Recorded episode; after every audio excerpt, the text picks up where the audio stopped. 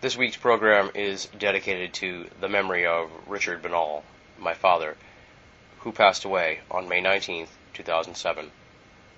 He is missed tremendously, but we take solace in knowing that he's in a better place now.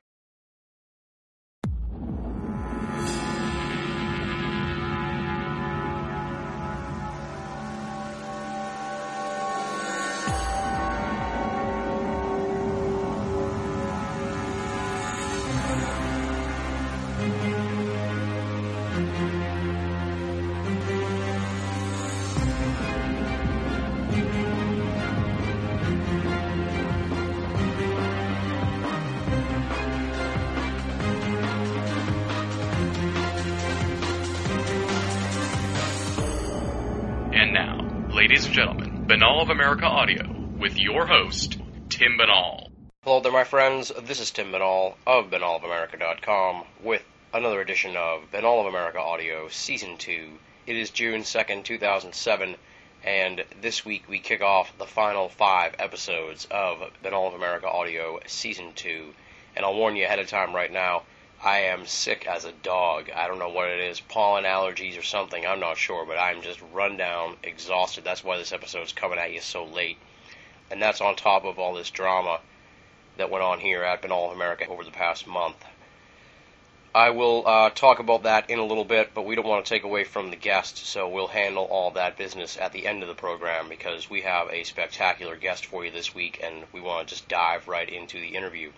Our guest this week is Gary A. David, author of The Orion Zone, which investigates the strange correlation between monuments and settlements of the Native American Hopi tribe and the stars of the constellation Orion. We're going to talk about the logistics of that connection, how and why the Hopi settled the way they did, their god Masao, who just may have been a gray alien, the strange race of ant people who helped the Hopi throughout their history, the lost city inside the Grand Canyon, the global Orion connection, Hopi prophecy for the future, and much, much more. It is an astro-archaeology themed Binnall of America audio, taking you to a whole new realm of esoterica that we've yet to discuss here on the program. For those of you who are unfamiliar with Gary A. David, let me give you a little bit of background on him. Gary A. David has been intrigued by the Four Corners region of the United States since his initial trip there in 1987. The following year, he sojourned to northern New Mexico, where he studied rock art and indigenous ruins. In late 1994, he moved to Arizona and began an intensive research of the ancestral Puebloans and their descendants, the Hopi. This resulted in his book, The Orion Zone Ancient Star Cities of the American Southwest, published in late 2005. His articles have appeared in Ancient American and Atlantis Rising magazines and are forthcoming in Fate and World Explorer magazines. He earned a Bachelor of Arts degree from Kent State University and a Master of Arts in the Literature of the American West from the University of Colorado. He is the author of a number of books, including A Log of Deadwood, a postmodern epic of the South Dakota Gold Rush, and Tierra Zia, Poems and Petroglyphs from New Mexico, both available from Amazon.com. He is also editor and webmaster of Island Hills Books, an online publishing house, distribution center, and showcase for literature that focuses on the spirit of place. David has worked as a college instructor of English and creative writing, a traveling ambassador for the South Dakota Arts Council, and a professional lead guitarist and vocalist. He currently lives in rural northern Arizona where, thankfully, the skies are still relatively pristine. His website is www.theorionzone.com. T H E O R I O N Z O N E.com. Without any further ado, let's rock and roll. This interview was recorded on April 27, 2007. Gary A. David talking about the Orion Zone on Binnall of America Audio, Season 2. Ladies and gentlemen, welcome to another edition of Binnall of America Audio. Our guest this week is Gary A. David, the author of The Orion Zone Ancient Star Cities of the American Southwest, a very thorough and interesting book from Adventures Unlimited Press. He's here to talk to us this week about the Orion Zone and, and uh, delve all into that stuff. So, welcome to the show, Gary David. Thank you, Tim. Thanks for having me. And of course, you can pick up the book at adventuresunlimitedpress.com and find out more information on Gary and the book at theorionzone.com. Those are the websites. Check them out. Uh, let's start out first, Gary, with your bio, your background.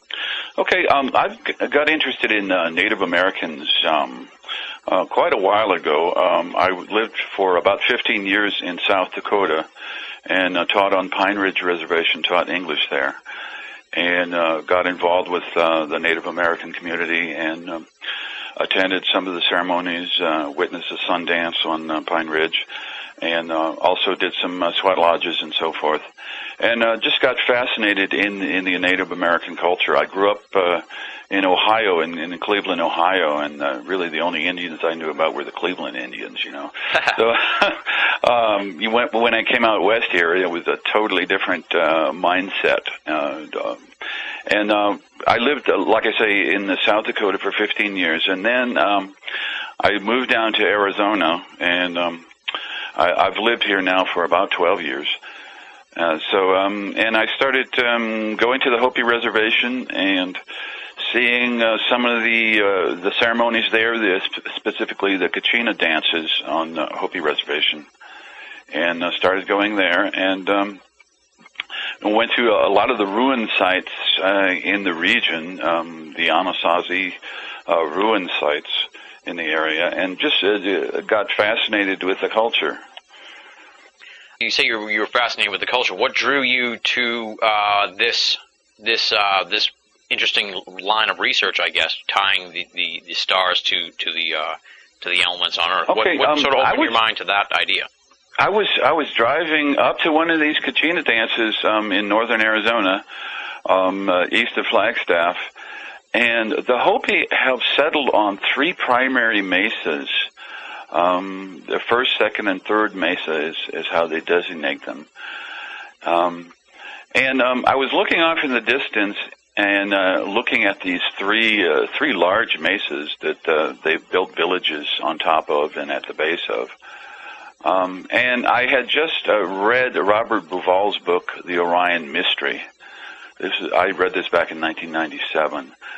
Um, and um, I, I started thinking about, well, you know, uh, there, you know, there was uh, an Orion correlation on the Giza Plateau. The three major pyramids uh, at Giza were uh, corresponded to the belt stars of Orion, and um, I, n- I noticed that uh, these three mesas up there, they were equally spaced. Um, they're about seven miles apart, and they run from east to west. I thought, well, well, perhaps uh, uh, there's an Orion correlation right here in Arizona, and um, I kind of put that in the back of my mind. And uh, when I got home, I got out, um, got out my maps and got out the uh, sky charts. And you know what I found just uh, just astounded me. It's just amazing the uh, correlation between the villages, the ancient villages of the Hopi, and the stars uh, of Orion. There, there basically there's a an ancient village or a ruin site corresponding to every major star in, in the constellation Orion. So uh, it's even more of an exact uh, uh, copy than uh, the one at, at Giza. So it just and then I start I started in from there to uh, to research um, the sky ground correlation. And and as you note in the in the beginning of the book, the primary, I guess, uh, genre of research that the book is is astroarchaeology, which is a, a, a burgeoning new field. Uh, talk a little bit about astroarchaeology, what it is, and, and how you go about uh, using different elements in, in, in studying that sort of thing. Well, um, the, the Hopi were very tuned in, and still are very tuned in to um, to watching the sun in particular, and the the way the sun rises on the horizon, and it's kind of their their uh, agricultural calendar. They uh, they see where the sun rises um, on the horizon. For instance, uh, uh, on the vernal equinox and autumnal equinox, the sun rises due east and west on the horizon. Um, as you, you get uh, closer to uh, to summer, the first day of summer, the summer solstice, the sun rises a little bit um, more north on the horizon each day. So, and then there's a final northern position on the horizon. Um, and uh, it happens to be uh, 60, 60 degrees azimuth um, er, at this latitude. But um, uh, the Hopi were very concerned with, uh, you know, where where on the horizon the sun was at a given time of year because it gave them a sense of um, where to plant and um, um, when to plant um, and uh, uh, a lot of their buildings are aligned to these uh, these um, summer solstice, especially the summer and winter solstice sunrise, They're very important uh, points of the year. And a lot of their buildings, ruins are are aligned to uh, to these uh, points on the horizon. Um, the uh, the major ruin of uh, Chaco Canyon in New Mexico has uh, a lot of these uh, alignments. The buildings are aligned to uh, uh, various points on the horizon that line up with the sun at a given time of year. So it's it's it's a it's kind of a very important uh, part of their cosmology. Talk a little bit about the Hopi people for the listeners who really aren't aren't up on, on the various Native American cultures and what have you. Uh, talk a little bit, uh, you know, like about the Hopi people and what made them different from the other Native American tribes, because it did sound like from reading the book that they were dramatically different in a lot of ways from other Native Americans.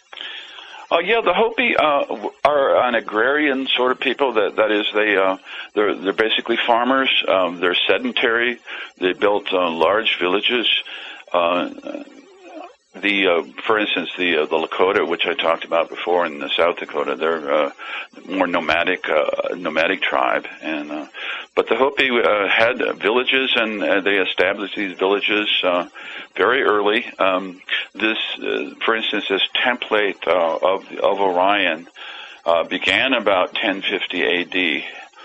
Um, and um, it took a couple centuries for this template to be developed in um, in Arizona.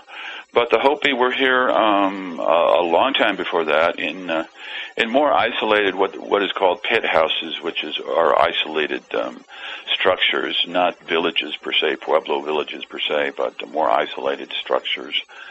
Um, and and the Hopi, um, their uh, their ceremonial life is very rich. It still is. Um, um, they have um, it's a constant uh, cyclic uh, a ceremonial life that they carry on uh, to even today. Um, for instance, uh, the Kachina dances, which I mentioned before, they they start about this time of year in April, and uh, they run through um, just after the summer solstice.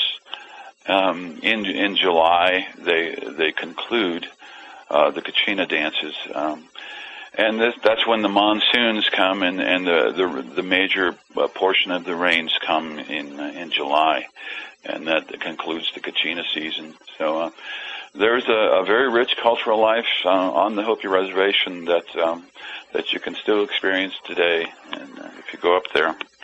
And um, this sort of uh, this sort of touches on something that we had in a conversation with a previous guest who studied in Australia and studied the Aborigines who are obviously somewhat along the same lines as the American Native Americans. Mm-hmm. And we talked about sort of overcoming that cultural difference when you're trying to study something in this esoteric realm, because you know they a lot of their stuff is is is hidden within myths and legends and stuff stuff they don't want to share with with outsiders. How did you overcome that?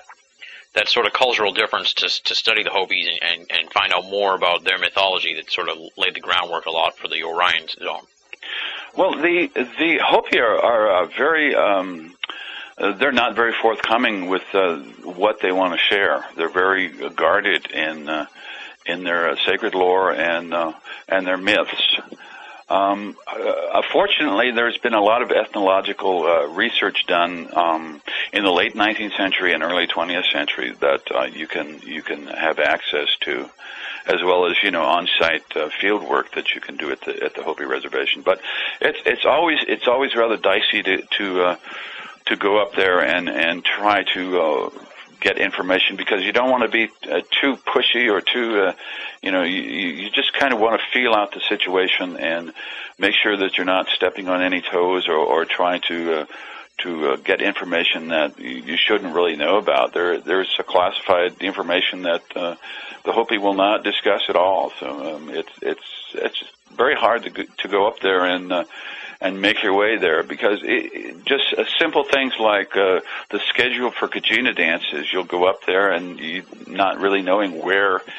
Uh, what village has a Kachina dance on a given day, and you have to just kind of ask around and just feel your way along. And um, um, I've uh, come across uh, one uh, man, a Hopi man in particular, who is is kind of uh, acting as a go-between between uh, uh, me and uh, the Hopi elders, and uh, he's discussing this material with with the elders, and uh, they're they're um, you know, the Orion correlation is is being looked at pretty favorably up there, uh, but those, they don't really want to come out and say, well, yeah, that's it. You know, so Yeah. I'm just what I'm doing is just putting the information out there that makes sense to me. This this pattern, uh, this uh, sky ground pattern, and if you look uh, the- at the maps on my website, you get the idea that uh, there's something going on here because there's a village located exactly where it's supposed to be in, in relation to the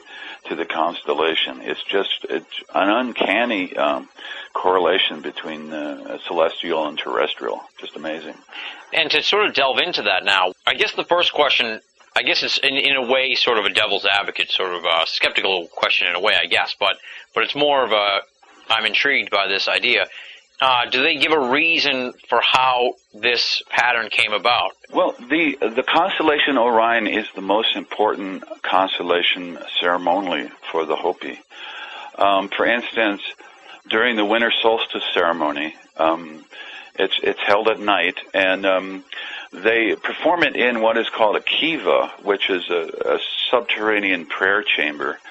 And you get uh, you get down into this kiva by going down through a ladder in the roof of the structure and uh, there's a uh, there's a hatchway that um, that is open during the ceremony, and um, when the constellation Orion appears in this hatchway, that means that the ceremony should start. So they more or less synchronize uh, this particular ceremony and, and to an extent others. Uh, uh, by the appearance of Orion in when Orion appears in the hatchway of the the overhead hatchway of the kiva. So um, ceremony is very important. Um, there's a, a major figure in the, in the Hopi mythology, um, and it, uh, this figure is, is named Masao. Mhm. Masao is is the god of uh, the earth, um, the underworld, um, and um, it's the god, of, also the god of death.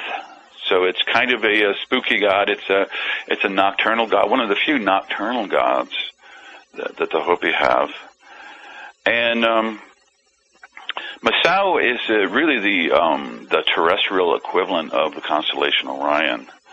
Uh, Masao is said to um, travel across the entire Earth uh, in one night before morning comes. So, uh, you know, Masao is um, a pretty. Uh, there's a picture of Masao in my book, and it's it's. Um, uh, well, I'll I'll just describe it and um, uh, this god and uh, see what you think. Uh, this god has a very large round eyes and a, a large round mouth, and it, it's a bald. It has a bald head, um, and it kind of resembles a summer squash in texture. And and the forehead bulges out, and the, the feet are very long, and the arms are very long. And the god, um, uh, the the root word mas mas means gray. So uh, the root word of Masao means gray. So you know, Masao uh, seems to me to look like very, very much like a, an extraterrestrial gray. Now, what about the logistics of this? Is where I'm- I'm going, sort of with the with the devil's advocate form of question, I guess. Um, What about the logistics of actually, you know, designing a whole society uh, around the Orion constellation? Is that something that could have been done from Earth, uh, from you know, from people who lived on Earth, and, and and just based on what they could see in the sky, that they could logistically design something on Earth that mirrored what was in the sky? Like, is that even possible, or would it require uh, some sort of help from outside? Well, I um, use the term loosely. the the, uh, the way the way I think it happened, uh, I think Masao, this god, directed where to build the villages. Masao was there at the beginning of uh, the Hopi migrations. The Hopi made many migrations for centuries around the American Southwest, and they would go to a, a place and build a village, and then suddenly, uh, for, for for no apparent reason, would would um, would leave the village and abandon this village and go on and, and build a village in another spot. And I think the god Masao was was um, directing uh, this template, uh, the construction of this template, which, as I said, began in about 1050 AD and co- concluded a little bit after 1300 AD. Um, you know, the, the god Masao was there at the beginning of the migrations, and then when the Hopi, uh, you know, finally um, settled on the the three major mesas, he was there to assist them and uh, taught them uh, farming techniques and so forth. So th- I, you know, this god um, may, I think, um, probably directed uh, the building of this. Now, how logistically they did it, um, you know, if if they were on their own without this god, I, I really can't say because these uh, this pattern is so so exact. Um, I really don't know how they would do it. Um, a, uh, a, a colleague of mine, Crichton Miller, uh, he's you might have uh, read his book about the Celtic cross. He believes that the Maya had a version of the of the Celtic cross, and the Hopi had a version of the Celtic cross, and they used these uh, uh to uh, to uh, position the villages in in an exact way, and and in fact, he, he thinks that the the pyramids were also um, um, positioned um, with this with this Celtic uh, cross. And in fact, uh, the Hopi do have a uh, an artifact that resembles uh, a Celtic cross. It's uh, called a, a mongko. Um, it's a ritual artifact that is it looks very much like uh, like a cross and uh, like a Celtic cross. So um, they they might have had uh, help this way. It's it's hard to say, but yeah. um, um, but you know, I, I I do think Masao, the god Masao, had a had a great deal to do with um, the way this this um, pattern is laid out on the Arizona desert. And he's a he's a key figure in the book, and and uh, the the illustration that you mentioned is definitely one of the most powerful images in the book. Uh, very frightening, creepy picture of uh of of uh, representation of what he would look like, and and wow, one of the things that stands out in the book, definitely one of the things that stands out in the book after you read it. Yeah, uh, well, the, you know, the Hopi don't like to talk about Masao very much. Um, I I took a class with a Hopi woman at the Yavapai College, which is in Prescott, Arizona, and um, she wouldn't even uh, discuss Masao at all. Uh, you know, I, I asked about this particular god, and she, you know, I mean, it's it's almost like taboo to talk about this god because he is a god of death and and the underworld. So there's a lot of um, it's kind of it's it's kind of a a, a spooky uh, uh, negative force going on here. The, What's the religious aspect like with the Hopi culture? He, is he just one of many gods? And, and where, I guess, would he rank in the hierarchy of the Hopi gods? Well, um, this god is is a major deity. There's also the sun god Tawa, and there's uh, Spider Woman, which is the, the female figure that uh, plays into to the mythology. And um, there are there are a number of Hopi gods. There's a Hopi sky god uh, as well that uh, kind of related to Masao. But um, um, Masao is one of the one of the major gods that was there at the beginning uh, uh, at the uh, creation of the world and and helped to shape the uh, the Hopi culture uh, throughout. So it's it's a, it's a major figure. And there's a lot of, like you said, elements to their history that indicate interaction between the Hopis and Masao. How much do you think of that is myth and lore, and how much do you think actually was some sort of interaction between, you know, a beyond human being or whatever you want to call it, and, and, and these ancient peoples? Well, um, I think myth and lore uh, is simply a, a, a historical telling of uh, of ancient times. You know, um, there's a a big tradition of the Kachinas, which is uh, spirit beings, which I mentioned before. Mm-hmm. Um, there's a, a definite interaction between the spirit world and and the physical world through these Kachinas or or spirit messengers, and uh, the Kachinas. Um, uh, you've probably seen the Kachina dolls that uh, the Hopi carve. Um, they're they're uh, there are many different shapes and types, and, and uh, the the masks are all different, and the costumes are all different, and um, uh, the dances are performed every year, um, and the, these uh, dancers dance all day long under the desert sun, and it's kind of a brutal uh, uh, test. Um, to, to dance all day long in, in the hot sun like that in the, in the middle of summer. Um, but the, the, the Hopi do this, and uh, the, to to honor these these spirit messengers that uh, essentially bring bring uh, fertility and rainfall to the, to this very very dry uh, uh, land. So um, there's a there's a constant interaction between the spirit world and the physical world. In fact, um, uh, there's almost a reciprocal uh, relationship between uh, the underworld and uh, this uh, earth plane. For instance, when um, the Hopi are doing summer solstice uh, ceremonies, uh, the the people in the underworld are doing the winter solstice ceremony. So it's it's almost a the underworld is kind of like a mirror of the earth plane just clear up this a little bit. When you say the underworld, what exactly? What's the connotation of that? Like, how would you describe that to to a layperson like me, or uh, I don't want to call it like like a white man? You know what I mean? Uh, what, what's what's the, what can we how can we compare that to something that that would be palatable to the audience? Well, the the underworld is the place that that um, the Hopi go uh, when they die. They don't they don't ascend to heaven uh, like uh, we conceptualize it or Western culture conceptualizes it, but they go um, down beneath the earth. And in fact, there's a specific spot in the Grand Canyon that um, that they believe they go down into to enter this um, this subterranean existence. Um, the the underworld is also the place uh, uh, where um, the the the third world is located. We're we're currently living in the fourth world, according to the Hopi. Uh, there have been three different worlds, um, and they all have been uh, created and destroyed. And we're we're at the uh, the end of the fourth world right now. But the Hopi also conceptualize um, the third world or the previous era uh, being located in this underworld place.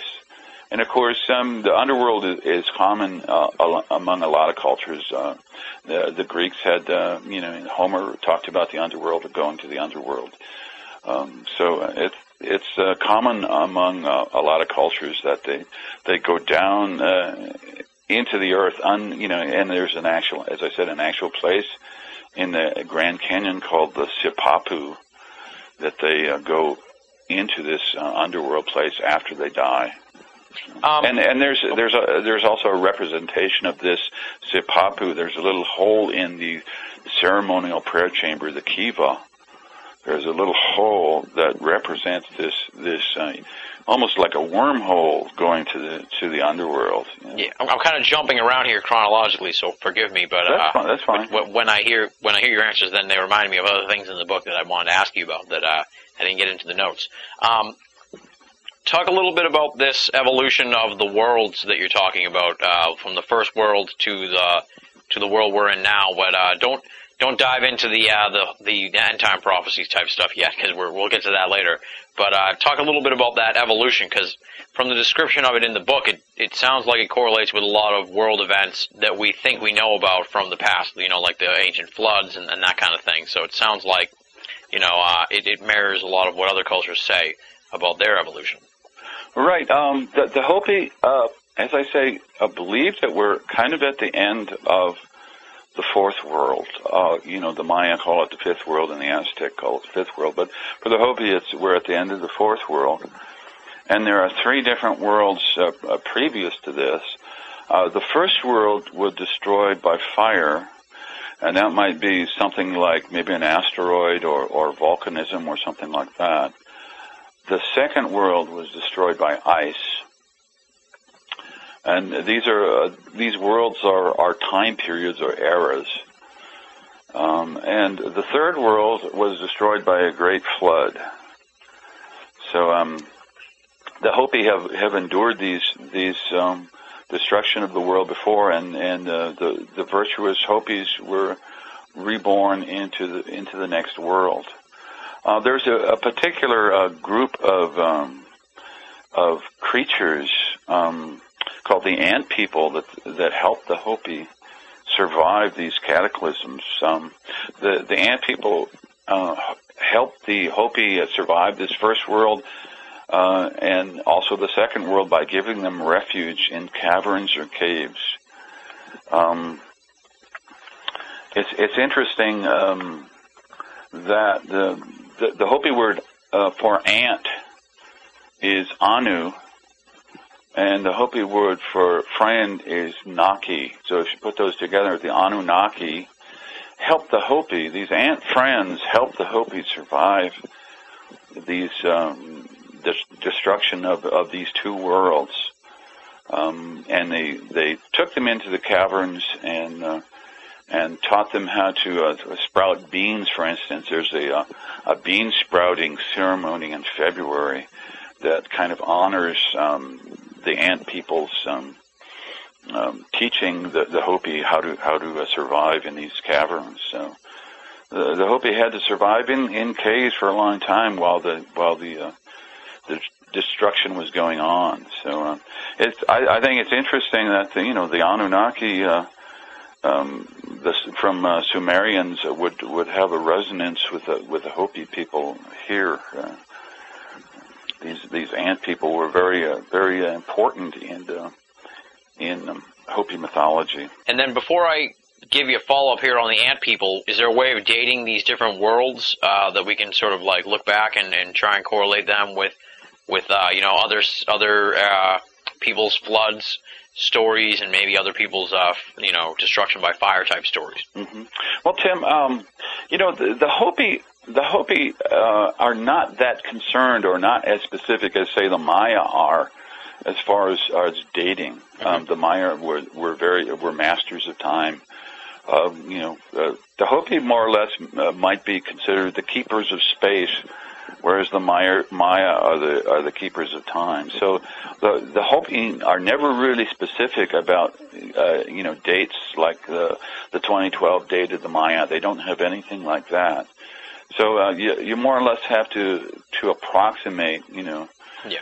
you ca- you can you might be able to say well the, well the end of the second world was uh, destroyed by ice this might have been the ice ice age you know 10,000 years ago or so Mhm. um, so um, it's it's hard to say to to pinpoint a specific date uh, with the Hopi they're just not um, they don't conceptualize the world in in those terms I don't believe All right, and um, now to dive into the ant people, because that is definitely one of the uh, most fascinating aspects of the book and, and, the, the Hopi culture.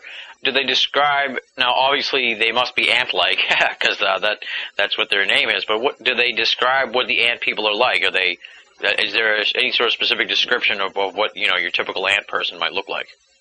Well, um, uh, the, the the myths talk about the ant people, but um, there are also petroglyphs all all over the Southwest that have uh, pictures of what I think the ant people are. There, there's some some pictures in my book of, uh, describing the ant people and showing petroglyphs, photographs of petroglyphs, or you know rock carvings of um, these creatures with like uh, antenna and, and kind of large eyes and, and spindly bodies, and so um, you know. Uh, whereas you know the the uh, the myths don't actually describe them, but the the the rock art in this area, uh, you can see a you know kind of ant-like resemblance in this in this rock art. And it sounds like from their past, the ant people had quite an influence on, on the Hopis and helping them out and stuff. Whereabouts in the history of the Hopis do the ant people go away or, or stop interacting with the Hopis? Because obviously, you know, uh, we're not hearing stories nowadays about ant people. So at some point Right, along the way, they had to go away. So what, Well- what happened to the ant people? They don't really explain what what's happened to them. Um, like I said, they the the Hopi were helped uh, during the destruction of the first world and the destruction of the second world by this these entities, the ant people. And then um, during the destruction of the third world, which is by a flood, um, the ant people don't play into that, um, you know, that scenario. So um, the ant people uh, just kind of uh, kind of disappear in in the mythological uh, history uh, after that, after the destruction of the of the second world. So. Um, So that's the end of the ant people. yeah, yeah, uh, you know, um, And what about like a geo- uh, like a geographic location for um, where these ant people were? Uh, did the Hopis say, you know, we were we were here when the ant people helped us and brought us into their camps? Was is there any sort of area where we we would we would consider, you know, ant people territory? Um, Well, um, th- they're not specific. You know, it's hard to to uh, correlate uh, mythological tales with uh, geography. Mhm. Um, y- uh, th- there are some some caverns um, in the area. There's a, a place called Grand Canyon Caverns. Uh, it's an amazing uh, cave system that uh, that kind of empties out into a Grand Canyon. Uh, there's a, a passageway from the cavern system to the Grand Canyon. So um, the Hopi might have um, um, been ref- referring to this particular cave system. Uh, there are a lot of caves in Grand Canyon. It's a you know a huge, uh, as you know, it's a huge uh, uh, uh, geological formation, and there are, there are a lot of caves, and there's there are um, particularly salt caves in Grand Canyon that um, the Hopi go once a year. Um, they make annual migrations to the Grand Canyon and collect a, a ritual ritualistic salt from these particular caves in the Grand Canyon. So. Uh, uh, you know, there might be something to, uh, you know, right here in Arizona that um, the caves were located, and um, of course there's some. There's also the the uh, story about the lost city in the Grand Canyon. Um, uh, some some a friend of mine, Jack Andrews, has written uh, uh, about this. He's also the artist who did the, uh, the the artwork for the cover of my book, but he's also working on uh, a um, a uh, book about the lost city in the Grand Canyon that um, um, supposedly was um, found by a Smithsonian um, exhibition in 1906, and um, th- this um, this cave system that was in the in the side of the Grand Canyon. Um, it, it's just amazing uh, the the size of it. It went hundreds of feet into the into the cliff, and and there there were uh, enough room for um, for uh, hundreds of of uh, people to to fit in this cave, and there there's supposedly mummies found here. Um, I, I I don't know if you're familiar with this story, but it's it's you know, a fascinating one that uh, I just kind of touch upon it uh, briefly in my book. Yeah, I do have it here in the notes because I was going to ask you about it. This Grand Canyon Lost City is definitely very fascinating. Um, what else? What else can you tell us about it? Uh, you know, dive right into it. I mean, Well, the, do we know any it's- more about it it? is very close. Uh, according to my friend uh, Jack Andrews, it's very close to uh, where the, the Hopi have this uh, Sipapuni, uh, the emergence from the underworld. Okay, Mhm. um, uh, it's actually. Uh, uh, a geological formation. It's uh called a travertine dome in the bottom, a big uh, limestone kind of a dome in the bottom of the Grand Canyon. Um, and it's, it's sort of by where the Little Colorado River uh, meets the the major part of the Colorado River um, in in Grand Canyon. And uh, this cave is supposed to be located very close to this this Sipapuni of the Hopi, which is you know a very sacred area for the Hopi. Um, and it's it is also a very dangerous uh, place to go because um, there there were experienced hikers um, uh, washed away uh, oh, a few years ago. Uh, a number of hikers uh, got caught in a flash flood and they were they were just washed away. So you know it's it's kind of a dangerous place to go uh, poking around. So Yeah. not many people go down there. And if you went to look for it, is there is there anything like in the Grand Canyon that's like you know sealed off from people where you can't go and explore, or or is it something that you could actually go look for? Well, um, there there's a theory that that um, the Smithsonian simply didn't want to reveal this information and just sealed off the entrance to the cave and just um, you know you can't find it anymore. Um, and it's it's um, it's hard to get to because it's, it's very high up on the cliff apparently. Mhm. Uh, and um, you know there there's a uh, rumors of a cover up by the Smithsonian. Um, so they didn't want this. You know, there is, there's like a statue. Uh, there's a statue of, of uh, uh, kind of looks like Buddha in in a lotus uh, position. Um, inside the uh, the cave, and uh, there are these mummies that they found, and there was there was um, uh, a dining hall with the utensils, and you know, it's just this the article, um, the original article that's um, um, that you can find uh, the newspaper accounts of. Uh, it's uh, just uh, amazing artifacts that were found in this cave, in the Grand Canyon, and uh, you know the Smithsonian were not about to uh, to get into this kind of uh, diffusionistic uh, uh, concept. They they wanted to keep uh, you know Native Americans on this continent and no no uh, interaction between other other uh, cultures in ancient times. They they wanted to uh, to toe the line in that regard. Yeah, maintain the status quo. Right. Yeah. And how did this story even come out in the first place? You you alluded to an, there was just an article uh, somewhere, and then what happened? Then no one ever there was no follow up or anything, and they were like, what, what, what, are you talking about?" That kind of thing. Well, yeah, there was uh, this uh, expedition uh, uh, described in this newspaper article uh, in great detail, and you can find it uh, on the internet. Just Lost City of the, Grand Canyon. You can Google that and, and find the article. Um, and there's, you know, Ancient American Magazine has has done um, articles on on this particular cave in the Grand Canyon.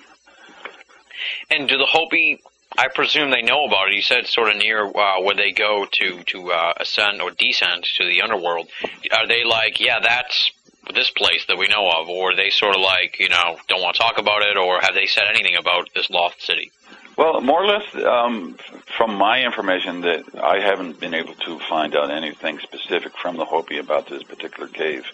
Um, they're just not talking about it because it is uh, such a sacred area. Um, and they don't want a lot of people going down there and, and, and you know, uh, looking at trying to find this place. In other words, because it is a ritual, uh, ritualistic area that they that they go to um, every year, and that they they don't want a, a lot of non-Indians trying to invade the place. You know. Yeah, the, the, the Hopi are, are very um, circumspect, and they're they're they're very polite and courteous, but they're they're not very forthcoming in the information that um, that they divulge.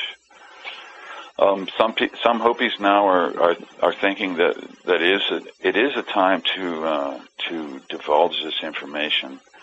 Uh, it is the end of the fourth world, and uh, a lot of the ceremonies that the Hopi are doing are are uh, are they're they're becoming uh, not as strong as they used to be. They're uh, performing fewer and fewer of the of the sacred ceremonies every year and the traditional culture is being uh, uh, eroded by you know the contemporary uh, life. Um, a lot of uh, Native Americans are leaving the reservation and, and finding jobs in cities because there's really uh, no economic uh, growth in, uh, at least on the Hopi and, and uh, the surrounding Navajo reservation. They don't have casinos or anything like this that a lot of the tribes have. So you know, the, just the pressures of modern day life is, is causing the Hopi to uh, to uh, leave the reservation and leave the ceremonial life. So, uh, uh, a friend of mine said, a Hopi friend of mine said that he, he expects that the, the the Hopi ceremonial cycle will be will probably be dead in about 50 years, and and uh, or maybe sooner than that. Wow. So, um, and you know, it does it doesn't look too good. You know, once the once the Hopi um, stop performing their ceremonies, uh, there's a theory that the Earth will be thrown out of balance because they're not performing these ceremonies anymore. Yeah. And um, and uh, the, all the Earth changes and so forth kind of point to the, the fact that the Earth is is out of balance. And the Hopi are trying to desperately to to uh, live by the old ways and retain their their ancient language. But fewer and fewer Hopis are learning the old, you know, the, the ancient Hopi uh, language, and it's getting harder and harder to to carry on the ceremonial life. Yeah. Now, what about the the Egyptian connection, sort of here with uh, with their Orion co- uh, correlation? Seems like, uh, like you said, the the Hopi connection to the Orion is even stronger than the Egyptian, but it does uh, lend credence to some kind of uh, they they were on the same page of some kind. We're not sure exactly how. Um, what are your thoughts on that? What, what's going on there? Uh, how did that come about? Well, I think that uh, there there's a, a, a global Orion uh, legacy that you can find uh, Orion correlations all over the world. Uh, since I started to uh, do the research on this book, and and um, it took me about seven years to to write this book but I found other Orion correlations um, all over the world. Uh, there's one, for instance, at Teotihuacan in Mexico. Um, there's one uh, near Milan in, in Italy. Uh, a colleague of mine, uh, Jeff Nisbet, uh, found one in Scotland, an Orion correlation in Scotland. Wow. Uh, another colleague of mine, uh, Rob Milne, is doing uh, excellent work in South Africa, finding a lot of Orion co- correlations down there with um, uh, petroglyphs and so forth. Um, so there's, you know, uh, Graham Hancock in his book Fingerprints of the Gods kind of suggested this. Uh, that there might be a, a, a global Orion uh, legacy passed down from an ancient uh, civilization. That might be the uh, the root of well, you know why these uh, Orion correlations are popping up all over the place. Yeah, you know he made he made the uh, observation that the um, the on the Nazca Plains in, in Peru, the, there's a great spider that's supposed to represent the constellation Orion and he he at that point uh, in the book he he said that this perhaps signals some kind of uh, global cult uh, in ancient times uh, dealing with Orion. Yeah, that's kind of where the next question I have for you is going to go. Is that um, of of these sort of different scenarios? This is speculative, of course. Which do you think is most likely a, a global culture, or do you think each of these small cultures were influenced by the same gods? Or maybe just that um, almost kind of like a combination of the two, where the original, the original small, like the very first people on Earth were influenced by gods, and then that sort of uh, spread throughout the world. Hence the uh, Orion correlation. Those seem to be three different possible scenarios. Which do you think is the most likely? Well, I, I believe that um, in terms of the Hopi, they were directed by this one god Masao, which uh, may have had a physical presence at one time uh, among the people. That it's not just an interdimensional spirit. In fact, uh, the Kachinas, which I mentioned before, um, they say now that the Kachinas just come in spirit uh, because the Hopi and, and mankind in general is so corrupt. But in, in ancient times, the Kachinas came as physical beings and interacted with the Hopi people as as physical beings. So um, I think that it, uh, there might have been uh, early on in ancient times there might have been a, a physical interaction between between the people um, which they perceived as gods uh, and and uh, these these creatures, uh, what these entities, whatever you want to call them. This whole discussion really kind of dances around the big the big uh, esoteric um, field that's sort of been growing in the last uh, 50 years or whatever, um, and that is the ancient astronauts sort of idea. And and uh, and but in the book, you really uh, you sort of imply that, but you don't really dive right in. It's not, you know, I wouldn't say like if I was telling somebody about the book, which I am, I guess, because we are doing a radio show. Um, uh, I wouldn't say the the book isn't an ancient astronauts book. Really, it's more um, uh, an astroarchaeology book. But you seem to endorse kind of the idea of the ancient astronauts. So, um, what do you think? I guess is the question I have for you. Is well, I try to go by the, by the evidence that I have. I'm not going to make uh, wild claims about ancient astronauts. I do have uh, a picture, for instance, of what I think to be a, a of a flying shield, and, and there are uh, there are myths. Um, uh, well, this is a, I should say uh, mention that this is a, a petroglyph of a triangular flying shield in the in the book, and there are there are stories and legends about you know flying shields in, in Hopi culture, and um, you just kind of wonder uh, you know wh- where is this coming from? This um, um, for instance, there's there's a story that's it's, uh, a nice story that I like to uh, relate. It's um, a story about um, the um, there was a, a great flood, which I mentioned before. It, it concluded the uh, third world. This great flood um, was engulfing this village, and um, uh, everybody ran out of the village. And uh, these this uh, brother and sister, they were twins. They somehow got left behind.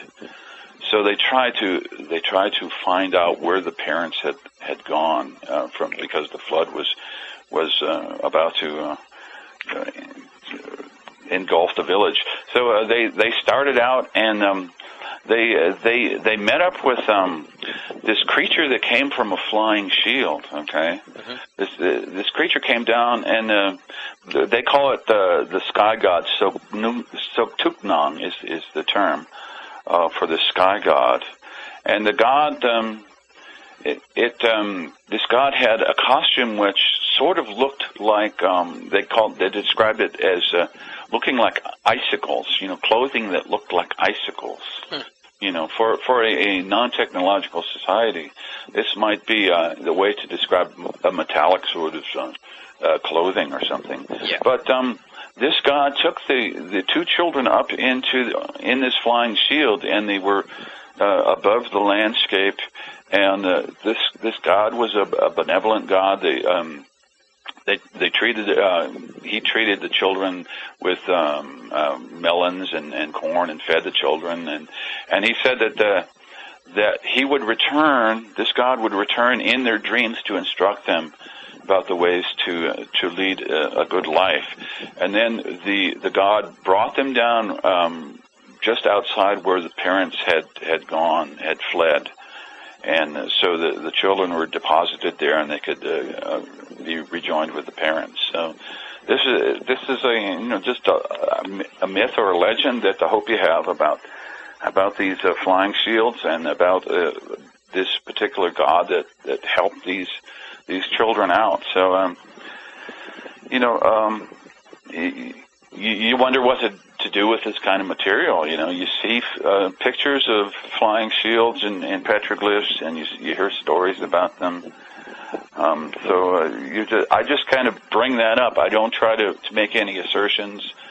Uh, uh, the von Daniken uh, theory and so forth. I don't I don't go that far, but I, I do uh, just present the information and evidence as I see it, and uh, I, I let you know, readers make up their own mind about uh, whether uh, whether this is extraterrestrial influence or not. And actually, uh, I, I was I'll salute you for that because um, I didn't want it to come off the the wrong way the earlier the earlier way I phrased it, but I, I think that's a good thing the way the way you frame the book because you you provide the evidence that that you know someone else could come up with a really flimsy book, but uh, base it entirely around the ancient astronaut UFO um, mm-hmm. gimmick, if you will, and and they wouldn't have the wealth of material that you have in your book, which really provides a lot of evidence for the ancient astronaut idea. So I appreciate that. Well, it's just uh, just a beginning. Uh, I'm doing another book right now and, and continuing on the research uh, in the same vein, and hopefully I'll come up with uh, some more uh, definitive um, thoughts and, and theories about this. But uh, this is just an initial kind of uh, uh, exploration of the material and the uh, the Orion correlation theory. Basically, I wanted to, to bring that out in the book. And that's always sort of a, like a sticky situation in and of itself, anyway. I mean, I, I would presume that the Hopis they're not down with um, the idea that their gods were actually ETs. But are there any any people in the Hopi community that are like, you know what? Yeah, we kind of in this modern day and age, we've kind of come to the realization that maybe the people that were coming here were ETs and not not uh, you know that that they just didn't know how to say it in the way back then. Well, I, I think that there there is a, a, a very strong tradition of star elders and influence uh, from from the skies. Um, it that's part of the the Hopi culture, and it's it's uh, not seen as something foreign. It's just part of part of their cosmology, and um, uh, they're used to thinking in, in terms of, of, of sky gods and and star elders and so forth. So it's it's not out of the realm of possibility. It's just the way that we interpret it today is uh, um, as as being uh, these ETs. But uh, as I said, you know, Masao. Uh, there's evidence that you know he he looks. There's a picture of it in my book. Uh, Masao looks very much like an like an ex- extraterrestrial gray, and the root word uh, mas it means gray. So there must be uh, something to that. Yeah, yeah. It sounds like actually that they'd be more open to. Uh, you know, if the ETs were to come down here and, and tell us that, you know, that they they were the gods of lore throughout all the ancient religions, they'd probably sounds like the the Hopis and some of the Native Americans would probably be more open to that idea than than your oh, more absolutely. Absolutely, mm-hmm. And uh, we sort of touched here on the Hopi prophecies, but let's sort of dig into that now because there's always uh, there's a lot of talk about Hopi prophecies nowadays. It seems like we're seems like everybody seems to think we're we're living in the end times, and as you said, the Hopis seem to think so as well. Um, what what gives them that idea that we're at the end of the fourth world, and and what does that uh, forebode for us?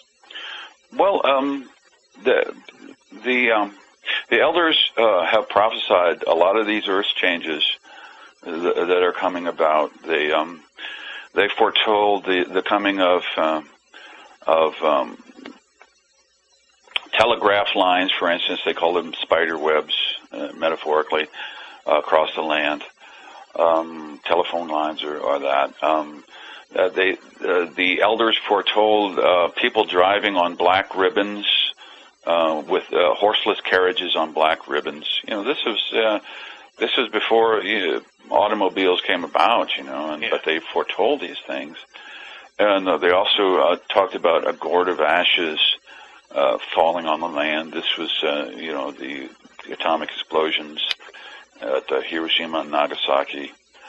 Um, they talked about um, the time when um, women will will uh, take on uh, men's dress, so forth, and you know, with the women's liberation movement and so forth. So you know, they they talked about a lot of these uh, things that are coming to pass, and a lot of the earth changes that are now happening. They they already foretold that that would happen. Um, they basically say that uh, in the in the very end times, um, a figure called Pahana will will return. Pahana is um, kind of uh, like uh, the Maya Kukulkan or the the Aztec Quetzalcoatl, that figure of of serpent that that um, the plumed serpent Mhm.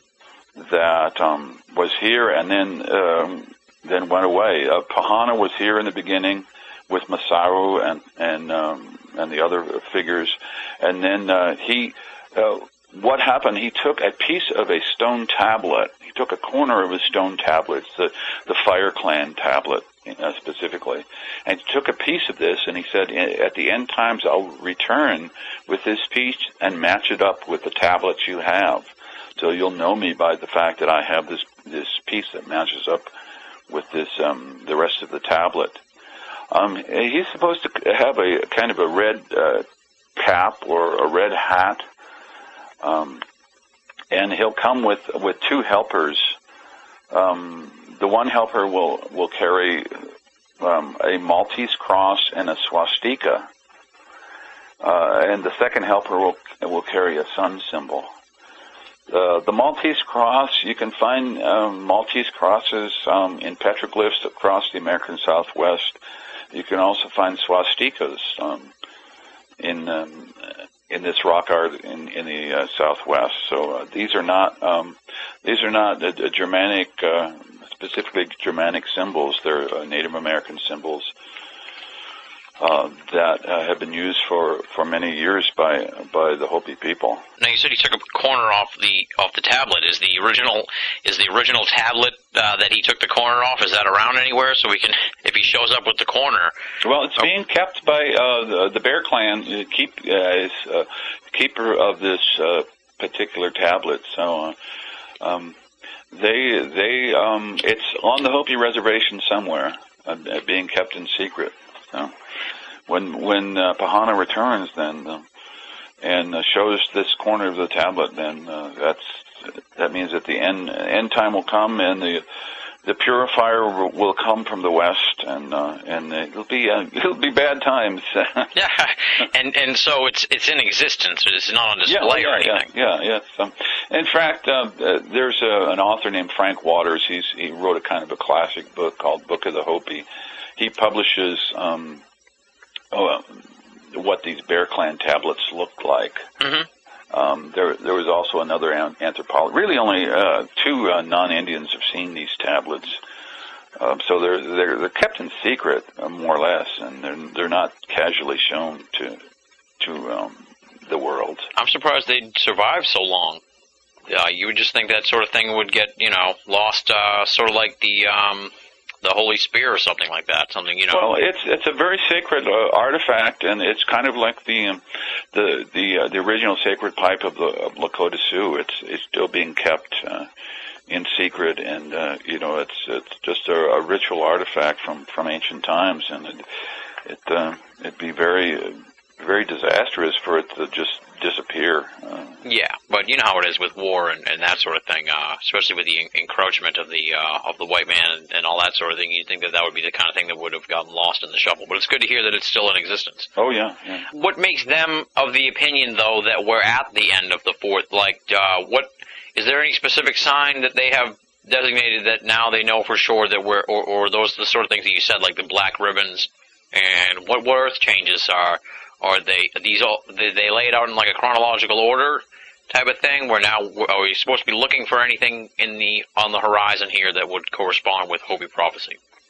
Well, they they've said um, um, constantly that there will be um, famine, floods, earthquakes. Um, you know, just disastrous kind of changes that we see uh, taking place right now. Um, again, there's no specific time frame involved. Um, you know, the Maya say 2012. Well, that may or may not come to pass. But the Hopi, um, they're they're just saying, well, it'll it'll come uh, very soon. They're not saying exactly when. So Yeah. It's um, it's it's rather up in the air right now. Uh, like I say, the the ceremonies are um, are be- becoming uh, less vibrant all the time uh, on the reservation, and there are fewer and fewer people doing these ceremonies. So this is another sign that you know when the people don't learn the language, when they they're not doing the ceremonies anymore, then the then the fourth world will uh, will come to an end. And from the descriptions in the book of uh, how the the endings of the other worlds, it sounds like that that's sort of what happened in those worlds too. You know, the uh, and and and uh, you know there there is some some hope for for the the next life. The the people will, are supposed to uh, come through this uh, these hard hard times and then go into a into a better world where you know the the people will uh, eventually reassert themselves as as uh, spiritual people. well, hopefully we'll make it through. You and I and the those of us non-Hopis. Um, you allude to you're doing some other work here. What's uh, what's next on the horizon for you? Obviously, you're you're doing a lot of radio shows and stuff to talk about the Orion Zone and, and doing some um, uh, extensive other research. Uh, what do you have on your plate for the future? Well, I, I I'm working on another book uh, about this material, extending the material and uh, trying to find definitely, you know, uh, whether uh, whether there's some uh, extraterrestrial uh, intervention or not. Uh, to be more specific about that, but it's basically a, an extension of, of what I've started in uh, the Orion Zone. Um, and what about uh, any speaking engagements or anything like that you wanna you wanna mention or plug? Well, you can go to my website, uh, theorionzone.com, and find out a lot of information. There are a lot of essays uh, on the website. There are um, there's a, a section of rock art that you can uh, check out, and um, uh, there's um, a lot of maps, like I say, on the website, so you can get a, a better idea um, of what the book is about by checking these out. And uh, you can also order the book, uh, theorionzone.com uh, or adventuresunlimitedpress.com. Uh, either place. There you You go. order the book. Well, Gary, thank you very much for coming on the show. Like I said, the Orion Zone is the book. It's very thorough. It's just rich with detail, um, and, and definitely uh, makes me want to go out to Arizona and check out some of these landmarks and stuff like that. Uh, definitely a, a trip I want to make in the future now, having Oh, read the just, book. just give me a call, Tim. We'll we'll take you out there. Definitely, definitely. It sounds like it would be quite an adventure.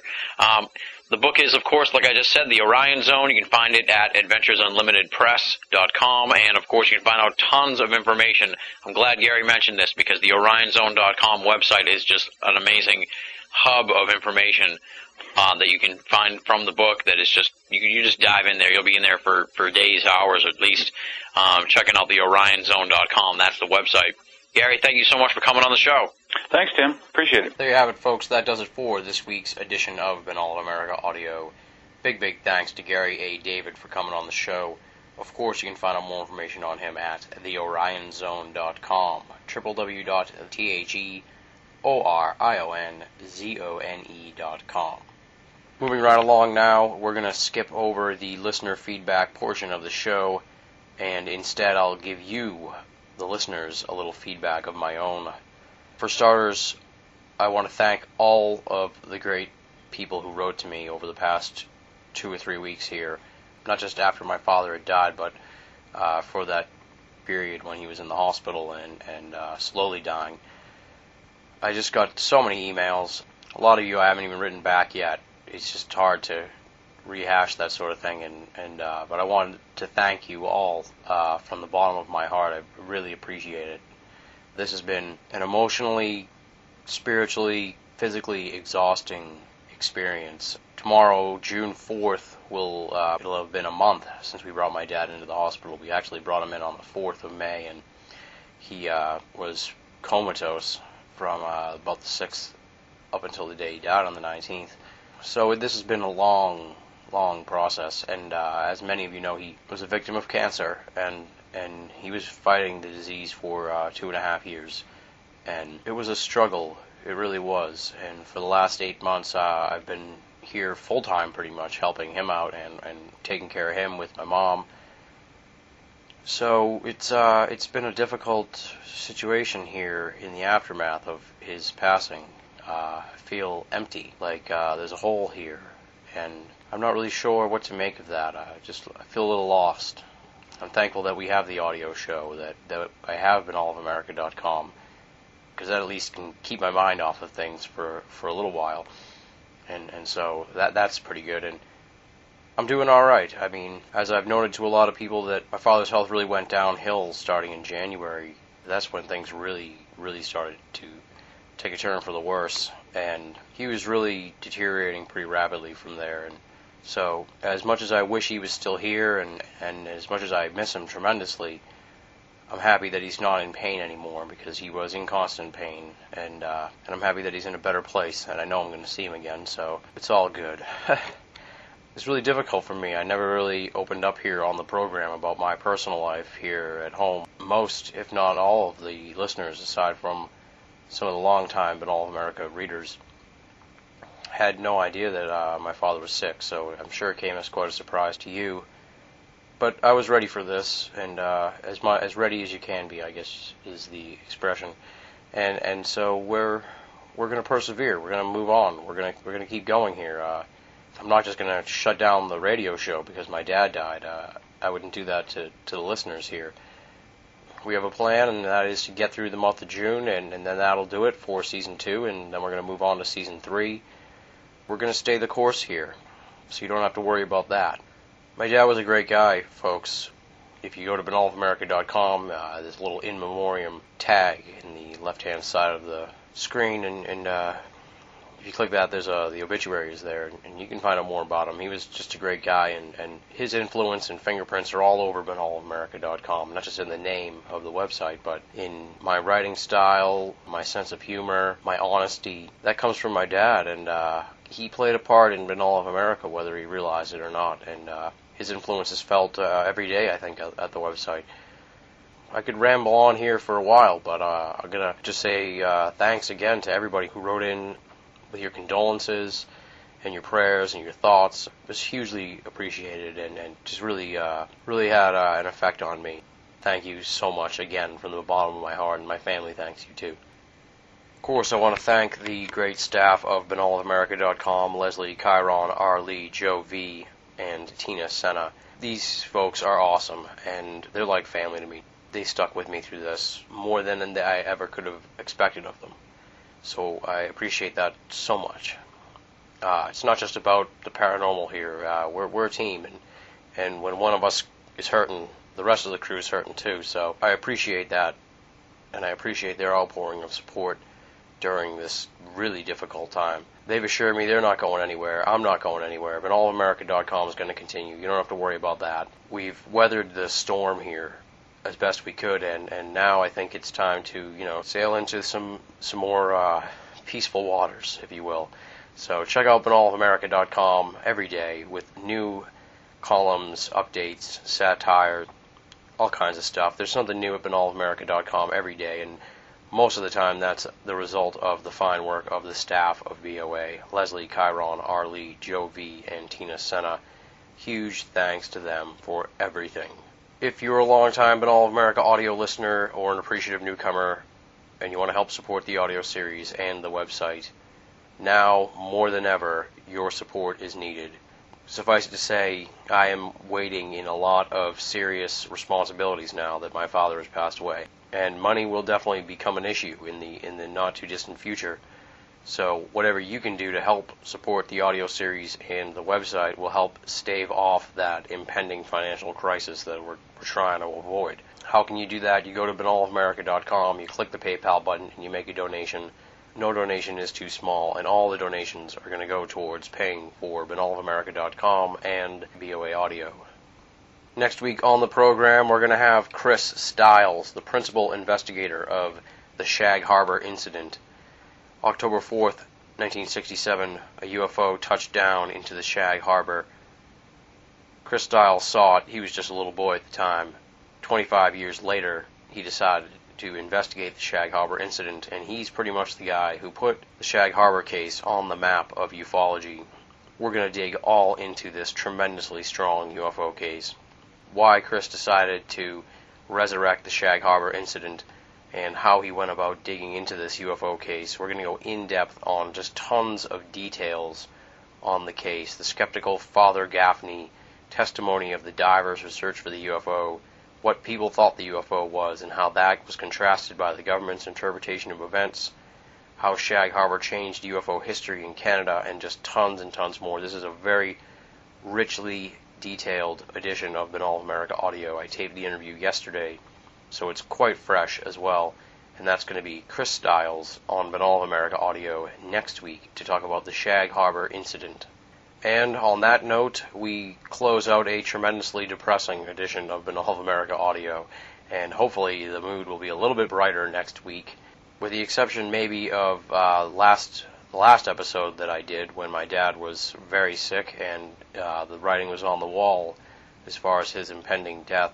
With the exception of that episode, this may be one of the toughest episodes I've ever had to put together. And hopefully you didn't mind uh, that I bared my soul here for you a little bit.